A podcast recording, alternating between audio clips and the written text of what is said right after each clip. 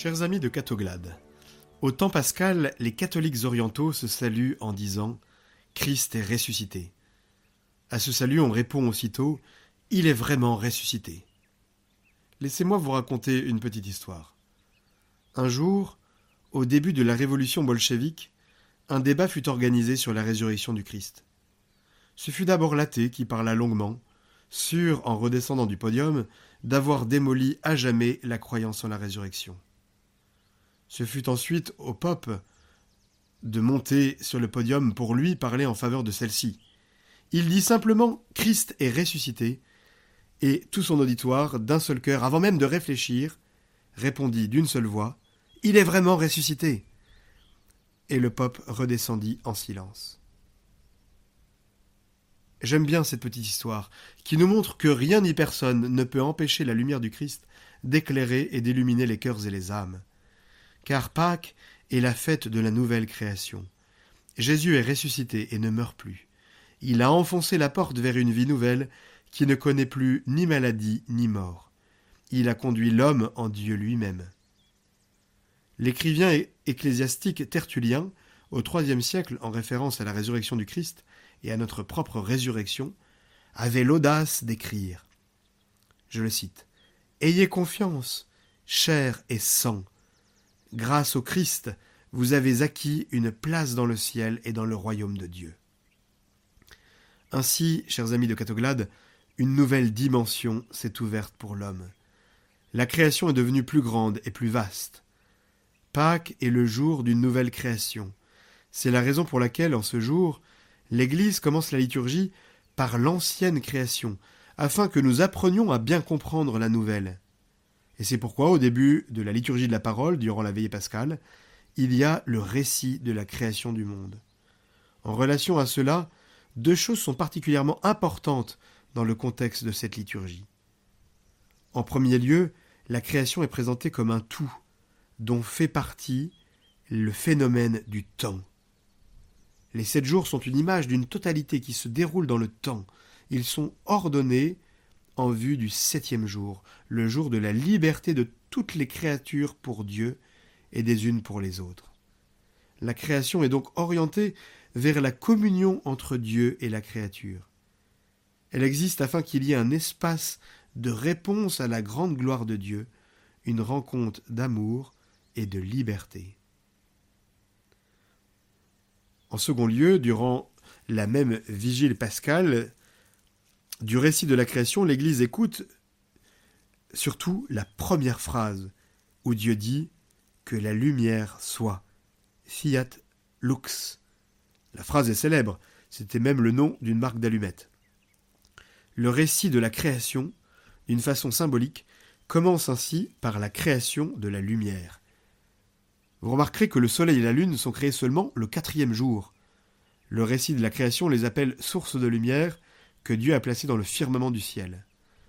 Ainsi, il leur ôte consciemment le caractère divin que toutes les grandes religions de l'Antiquité leur avaient attribué. Non, ce ne sont en rien des dieux, ce sont juste des corps lumineux créés par l'unique Dieu. Ils sont en revanche précédés de la lumière, par laquelle la gloire de Dieu se reflète dans la nature de l'être qui est créé. Qu'entend par là le récit de la création? La lumière rend possible la vie, elle rend possible la rencontre, elle rend possible la communication, elle rend possible la connaissance, l'accès à la vérité. Et en rendant possible la connaissance, elle rend possible la liberté et le progrès. Le mal se cache. La lumière, par conséquent, est aussi une expression du bien, qui est luminosité et crée la luminosité. C'est le jour dans lequel nous pouvons œuvrer. Le fait que Dieu ait créé la lumière signifie que Dieu a créé le monde comme lieu de connaissance et de vérité, lieu de rencontre et de liberté, lieu du bien et de l'amour. La matière première du monde est bonne, l'être même est bon, et le mal ne provient pas de l'être qui est créé par Dieu, mais existe seulement en vertu de la négation. C'est le non. À Pâques, au matin du premier jour de la semaine, Dieu a dit de nouveau que la lumière soit. Auparavant, il y avait eu bien sûr la nuit, la nuit du mont des Oliviers, l'éclipse solaire de la passion et de la mort de Jésus, la nuit du sépulcre. Mais désormais, c'est le premier jour. La création recommence entièrement nouvelle. Que la lumière soit, dit Dieu, et la lumière fut. Jésus se lève du tombeau, la vie est plus forte que la mort, le bien est plus fort que le mal, l'amour est plus fort que la haine, la vérité est plus forte que le mensonge. L'obscurité des jours passés est dissipée au moment où Jésus ressuscite du tombeau et devient lui-même pure lumière de Dieu. Ceci toutefois ne se réfère pas seulement à lui, ni à l'obscurité de ses jours. Avec la résurrection de Jésus, la lumière elle-même est créée de façon nouvelle. Il nous attire tous derrière lui, dans la nouvelle vie de la résurrection, et il vint toute forme d'obscurité. Jésus est le nouveau jour de Dieu qui vaut pour nous tous. Comment cela peut-il arriver? Comment tout cela peut-il parvenir jusqu'à nous, de façon que cela ne, reste pas seulement parole, mais devienne une réalité dans laquelle chacun d'entre nous est impliqué? Par le sacrement du baptême, le Seigneur a construit un pont vers nous, par lequel le nouveau jour vient à nous. Dans le baptême, le Seigneur dit à celui qui le reçoit Fiat lux, que la lumière soit.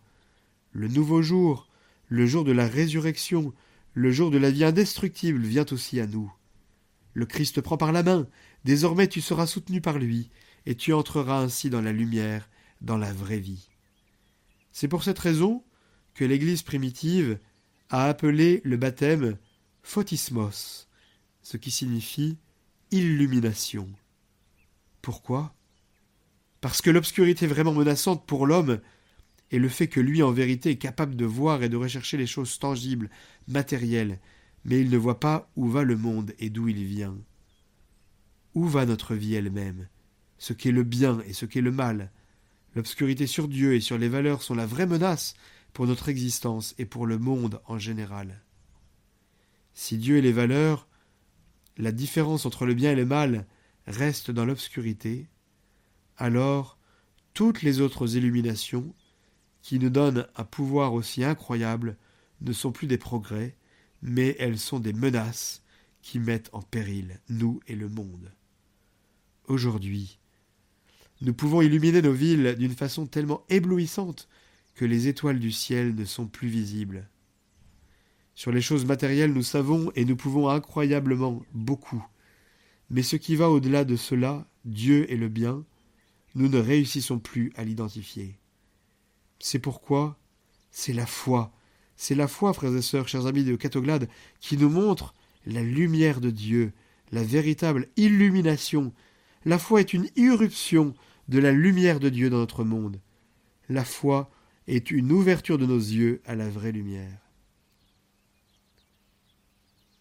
Chers amis, durant la vigile pascale, la nuit de la nouvelle création, l'Église présente le mystère de la lumière avec un symbole tout à fait particulier et très humble. Il s'agit du cierge pascal. C'est une lumière qui vit en vertu du sacrifice. Le cierge illumine en se consumant lui-même. Il donne la lumière en se donnant lui-même. Ainsi, il représente d'une façon merveilleuse le mystère pascal du Christ qui se donne lui-même et ainsi donne la grande lumière pouvons aussi réfléchir sur le fait que la lumière du cierge est du feu. Le feu est une force qui modèle le monde, un pouvoir qui transforme, et le feu donne la chaleur. Là encore, le mystère du Christ sera à nouveau visible. Le Christ, la lumière, est feu. Il est la flamme qui brûle le mal, transformant ainsi le monde et nous-mêmes. Qui est près de moi et près du feu exprime une parole de Jésus transmise par Origène. Et ce feu est en même temps chaleur, non une lumière froide, mais une lumière dans laquelle se rencontrent la chaleur et la bonté de Dieu. Vous avez aussi entendu, chers amis de Catoglade, résonner cette grande hymne, l'exultète, que le diacre chante au début de la liturgie pascale. Il nous fait remarquer d'une façon très discrète cette exultète à un autre aspect des choses. Il rappelle que ce produit, la cire, est dû en premier lieu au travail des abeilles. Ainsi entre en jeu la création tout entière. Dans la cire, la création devient porteuse de lumière.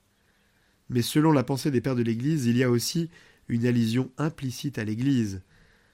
Car nous le savons bien, comment fonctionnent les abeilles. La coopération de la communauté vivante des fidèles dans l'Église est presque semblable à l'œuvre des abeilles. Elle construit la communauté de la lumière. Nous pouvons ainsi voir dans la cire un rappel fait à nous-mêmes et à notre communion dans la communauté de l'Église qu'elle existe, afin que la lumière du Christ puisse illuminer le monde. Alors, chers amis, en cette nuit très sainte, expérimentons la joie de la lumière du Christ. Devenons nous-mêmes des porteurs de sa lumière, pour qu'à travers l'Église, la splendeur du visage du Christ entre dans le monde. Joyeuse Pâques à tous.